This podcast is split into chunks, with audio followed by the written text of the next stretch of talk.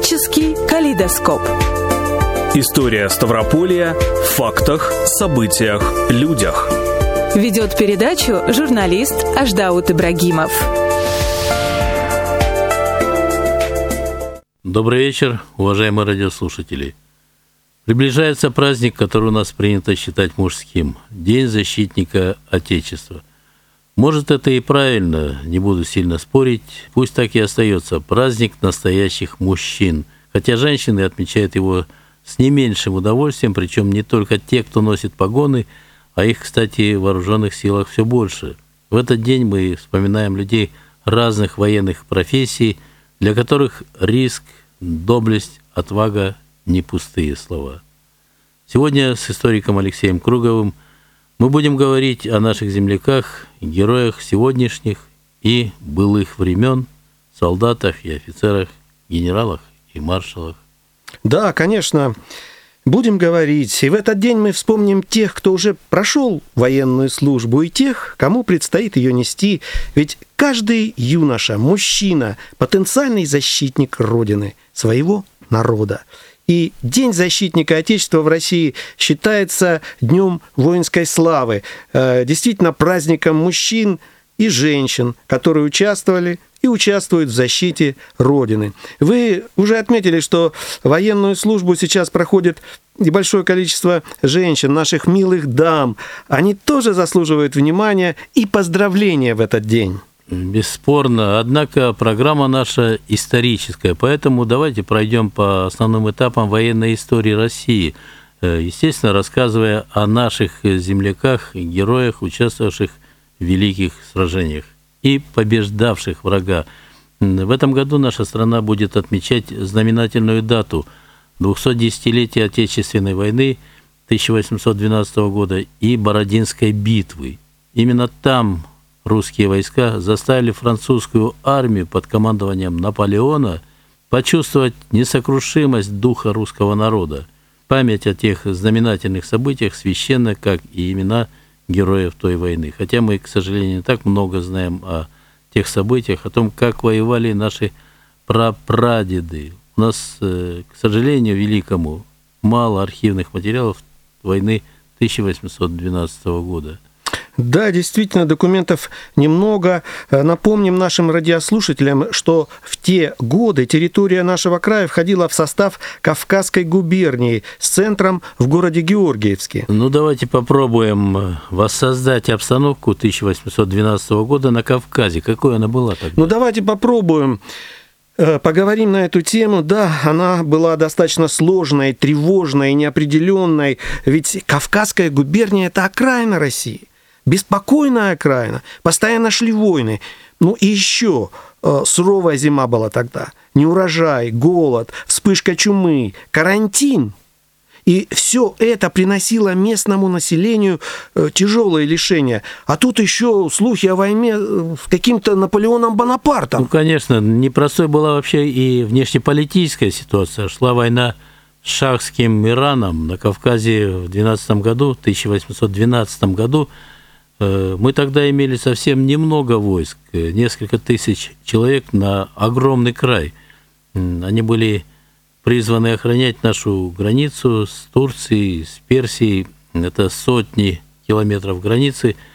Обширное пространство от Астраханского губернаторства до многострадальной Грузии. Везде надо было поддерживать порядок, безопасность, государственность. А тут еще война с наполеоновской Францией, в стране началась мобилизация. Да, началась, и она не обошла наш край. В 1812 году прошло 2 рекрутских набора в нашей губернии. И вот новобранцы Кавказской губернии – это в основном холостые неграмотные крестьяне в возрасте от 18 до 37 лет. Сохранились архивные списки призываемых в армию. И скажу вам, что тогда более 1000 человек отправились на войну. Следует учесть также, что порядка 1700 были призваны в предыдущие годы. И участвовали они не только в Отечественной, конечно, войне, но и в русско-персидских, и в русско-турецких войнах, в Закавказье, правда. Но это отдельная история, которую знают только специалисты, и, может, когда-нибудь мы о ней поговорим. Вы говорите о рекрутах, но и добровольцы наверняка были. Да, были. Вот в августе 1812 года проводилась запись добровольцев. И есть данные, например, о 26 добровольцах города Георгиевска, которые в числе первых записались на службу. Это коллежский регистратор Андрей Павлов, губернский секретарь Василий Леонов, титулярный советник Иван Бурцов. Но не будем идеализировать в то время. Там были и дезертиры. Впрочем, дезертиры были всегда. Как во все времена, да. Да, они были в лучших армиях всех времен и народов. И степень предательства измерялась каждый раз мотивацией отдельного рекрута. Интересно, а что писали добровольцы, уходя на войну? Сохранились какие-то документы той поры? Да, вы знаете, сохранились. Их очень немного. Вот что писал сельский писарь Колесников. «Готов с усердием защищать Отечество российское, дома, жен, детей, каждого и всех. Прошу ваше высокоблагородие довести сие мое желание до сведения вышестоящих начальников». И каждый, вы знаете, стремился помочь стране по мере сил и возможностей. Ну вот, одни записывались добровольцами, другие жертвовали деньги на нужды армии. Например, дворяне и чиновники губернии собрали около 8 тысяч рублей. И деньги это были по тем временам немалые. Мы даже знаем, сколько пожертвовали дворяне Ставропольского и Александровского уезда. И сколько? Вы знаете, точная сумма 2021 рубль ассигнациями.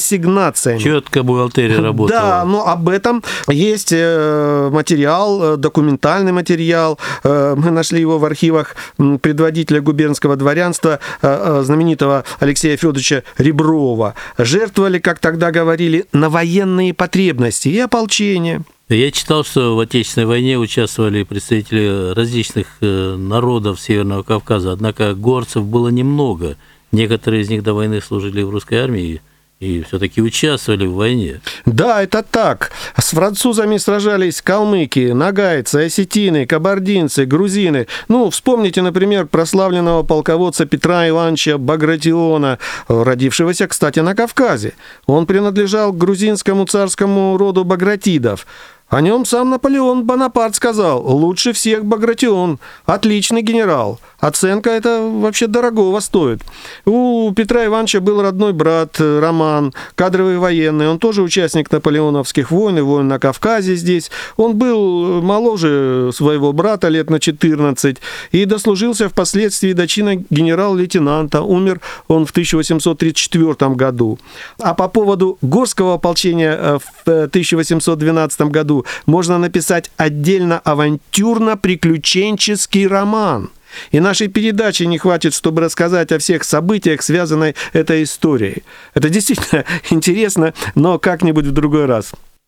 Наиболее известным вообще из горцев был Александр Николаевич Чеченский, командир казачьего полка.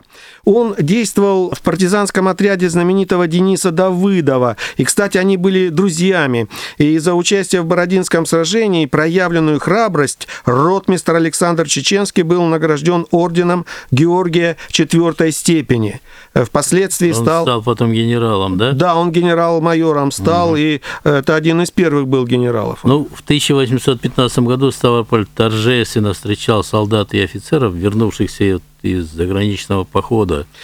Победители, да? Вернулись. Да, да, это действительно вернулись победители и встречали достойно. И в числе награжденных медалью за взятие Парижа, а у нас, представьте, были и такие, значились наши земляки: Степан Жуков, Иван Веревкин из села Летнинского, Александр Батишев из Новотроицкого, Степан Солгалов из Михайловского и другие. Это были простые солдаты, рядовые той войны, но настоящие герои, о которых знали и помнили 100 лет спустя, в 1912 году. Тогда тоже было празднование этого события. 100 лет назад наверняка, конечно же, помнили, а нынешнее поколение о них практически ничего не знает. Вот утрачена, к великому сожалению, даже семейная память о героях той войны 1812 года.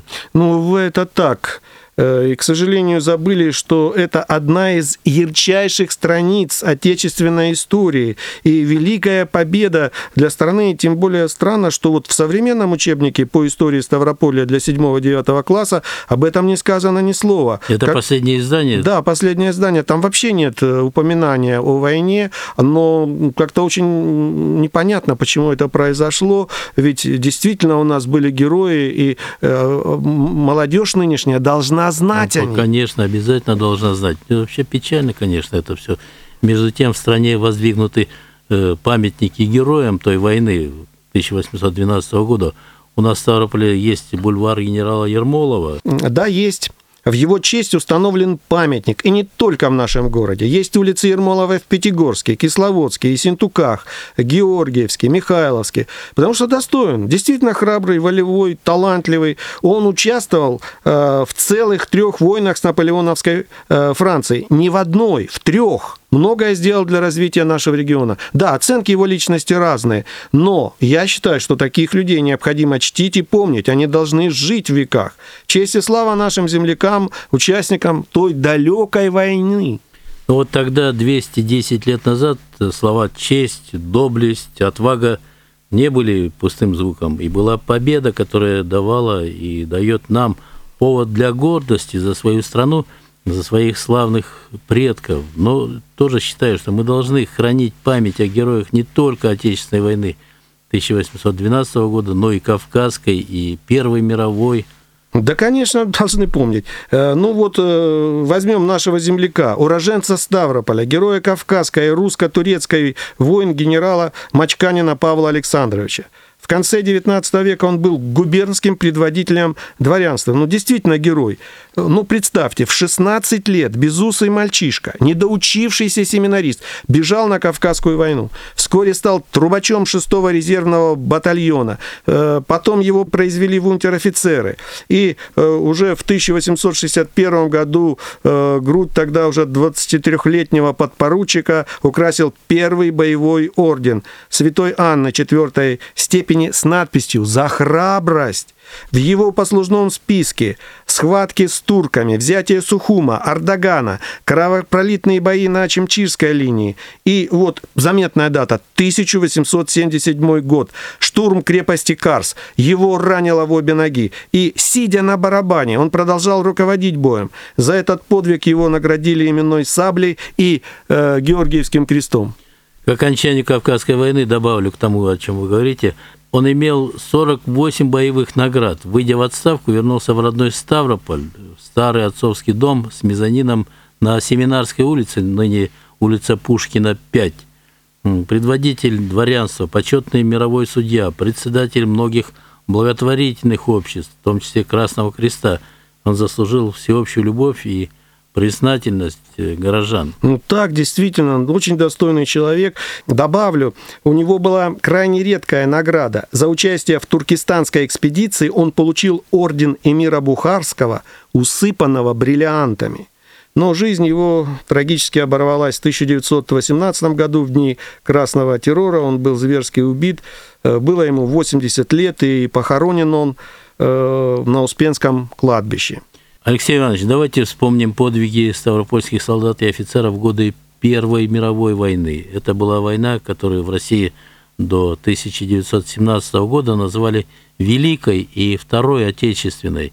В советской исторической науке она получила почему-то официальное наименование империалистической. Да, в советское время ее так и называли. Ну, давайте вспомним маленькие штрихи того далекого времени. В губернии организованно прошла мобилизация.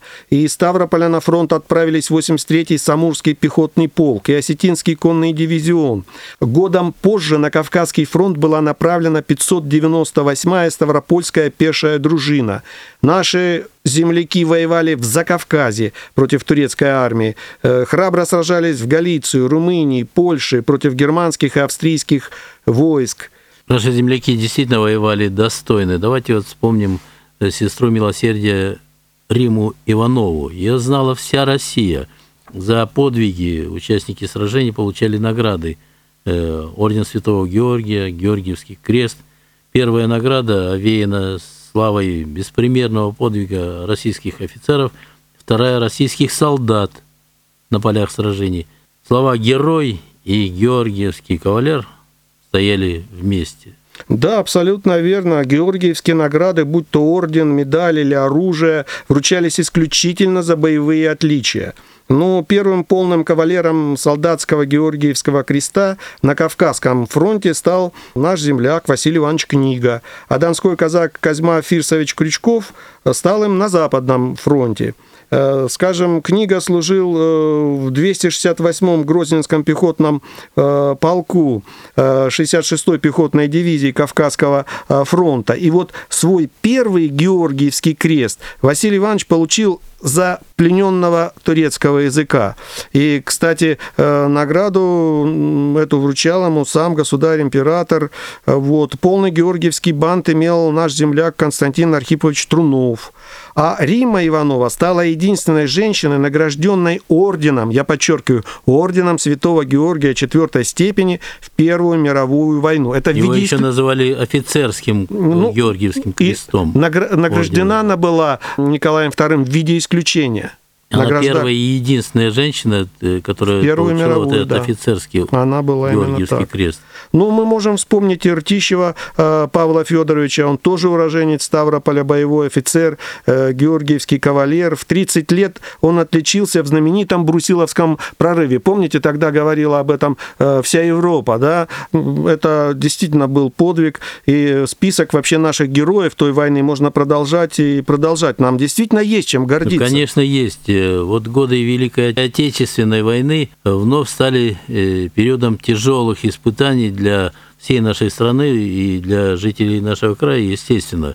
В начале войны здесь у нас на Ставрополе были сформированы 343-я стрелковая дивизия, 56-я и 70-я кавалерийские дивизии.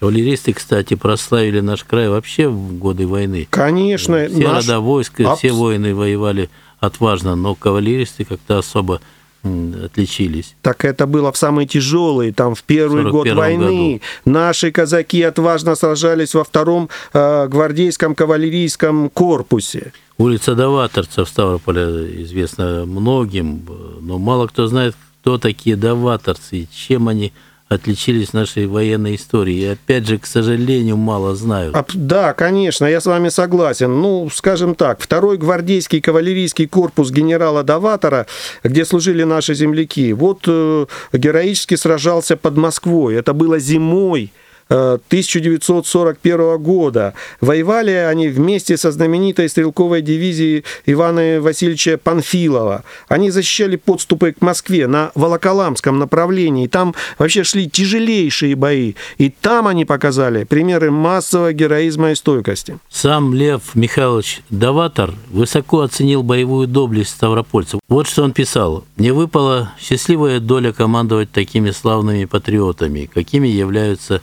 сыны Кубани и Ставрополя. Доваторцы совершили легендарный рейд по тылам противника в 1941 году.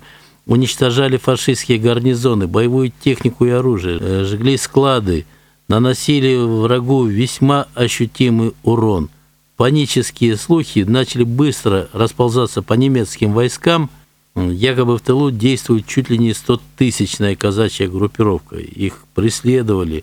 И 19 декабря того же 1941 года Лев Михайлович Доватор был смертельно ранен пулеметной очередью. Да, это было трагическое событие для его воинов его корпуса. Он был похоронен с воинскими почестями в Москве на Новодевичьем кладбище, а на месте, где погиб генерал, воздвигнут обелиск.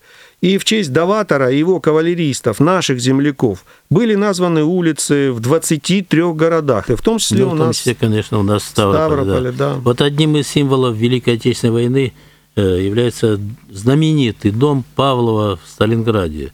Мне довелось, кстати, там бывать. Я там служил, и мне довелось бывать. В Волгограде, да? Да, в Волгограде. И я там встречал настоящих защитников Ленинграда возле дома Павлова, кстати. Так вот, этот дом солдатской славы известен всему миру. Это 4-этажный жилой дом на площади Ленина в Сталинграде, теперь уже в Волгограде. В нем во время Сталинградской битвы героически держала оборону группа советских бойцов под командованием старшего сержанта Павлова Якова Федотовича. Среди них был и наш земляк, уроженец села Нагутского Минераловского района, тогда Минераловского района, теперь Андроповского, ефрейтор Глущенко Василий Сергеевич. Он воевал в знаменитой 13-й стрелковой дивизии генерала Александра Ильича Родимцева. За свои подвиги награжден орденом Отечественной войны первой степени. Да, ну, кстати говоря, вот он пробыл в этом доме с первого до последнего дня, все 58 суток. Их осталось буквально горсточка бойцов. Там, да, их было немного, и действительно мы говорим сейчас, что дом Павлова — это символ доблести и храбрости. Ну вот, по словам маршала Василия Ивановича Чуйкова, группа Павлова при этом уничтожила немцев больше, чем те потеряли при взятии Парижа. Вот так вот воевали. Хочется назвать имена многих наших героев, защитников Брестской крепости, участников битвы за Кавказ и на Курской дуге. Тысячи наших земляков отличились в боях на территории родного края, за его пределами, и удостоились, конечно же, наград Родины. Вот за мужество и героизм, проявленные в боях с врагом, более 220 тысяч ставропольцев были награждены орденами и медалями. Полными кавалерами ордена славы стали 50 ставропольцев. Звание Героя Советского Союза присвоено 41 нашему земляку. Да, это был наш весомый вклад в победу, но он был тяжелым и трудным, и очень непростым. Ведь в той войне погибли миллионы советских людей, в том числе порядка 200 тысяч наших земляков на фронтах Великой Отечественной войны. Многие пропали без вести. И вот лично для меня каждый, кто воевал на фронте, кто ковал победу в тылу, это... герои. Это настоящие герои. Но они становились не только в период Великой Отечественной войны. Да, не только. Среди них есть ветераны боевых действий в Афганистане, контртеррористических операций на Северном Кавказе и в других горячих точках. Назову имя Героя Советского Союза, уроженца Ипатова, Бондаренко Олега Васильевича. Он был командиром звена вертолетного авиационного полка Северо-Кавказского военного округа. Участвовал в Первой и Второй чеченских войнах, совершил несколько сотен боевых вылетов по доставке боеприпасов, снаряжения, эвакуации раненых. Свой подвиг он совершил зимой 2001 года. Полет проходил в сложных метеоусловиях. Из-за обледенения произошел отказ двигателей, когда падающая машина вышла из облаков на высоте 150 метров. Под ней оказалась станица Студеревская. Да, вы знаете, вот этот вот вертолет, он падал прямо на здание станичной школы. И вот Олег Васильевич сумел избежать этого падения на школу. И машина рухнула на землю у школьного двора. И командир экипажа, майор Бондаренко, погиб за штурвалом вертолета. Ему было всего 35 лет. Да, 35 лет ему было. Но благодаря его мужественным и самоотверженным действиям были спасены десятки жизней детей и взрослых, которые находились в школе, а также и военнослужащие там же на борту находились. И вот в городе Ипатово, на доме, где жил герой, установлена мемориальная доска и вечная память и слава защитникам Отечества. Да, вечная слава и вечная память. С наступающим праздником вас, уважаемые земляки, дорогие защитники Отечества. Здоровья и счастья вам, добра и благополучия, и, конечно же, мирного неба над головой. Это был очередной выпуск программы «Краеведческий калейдоскоп». Мы, историк Алексей Кругов и журналист Аждаут Ибрагимов, прощаемся с вами, уважаемые радиослушатели, на неделю. Встретимся с вами в следующую пятницу в 20 часов 5 минут. До свидания. Всего вам доброго. С наступающим праздником и всем здоровья!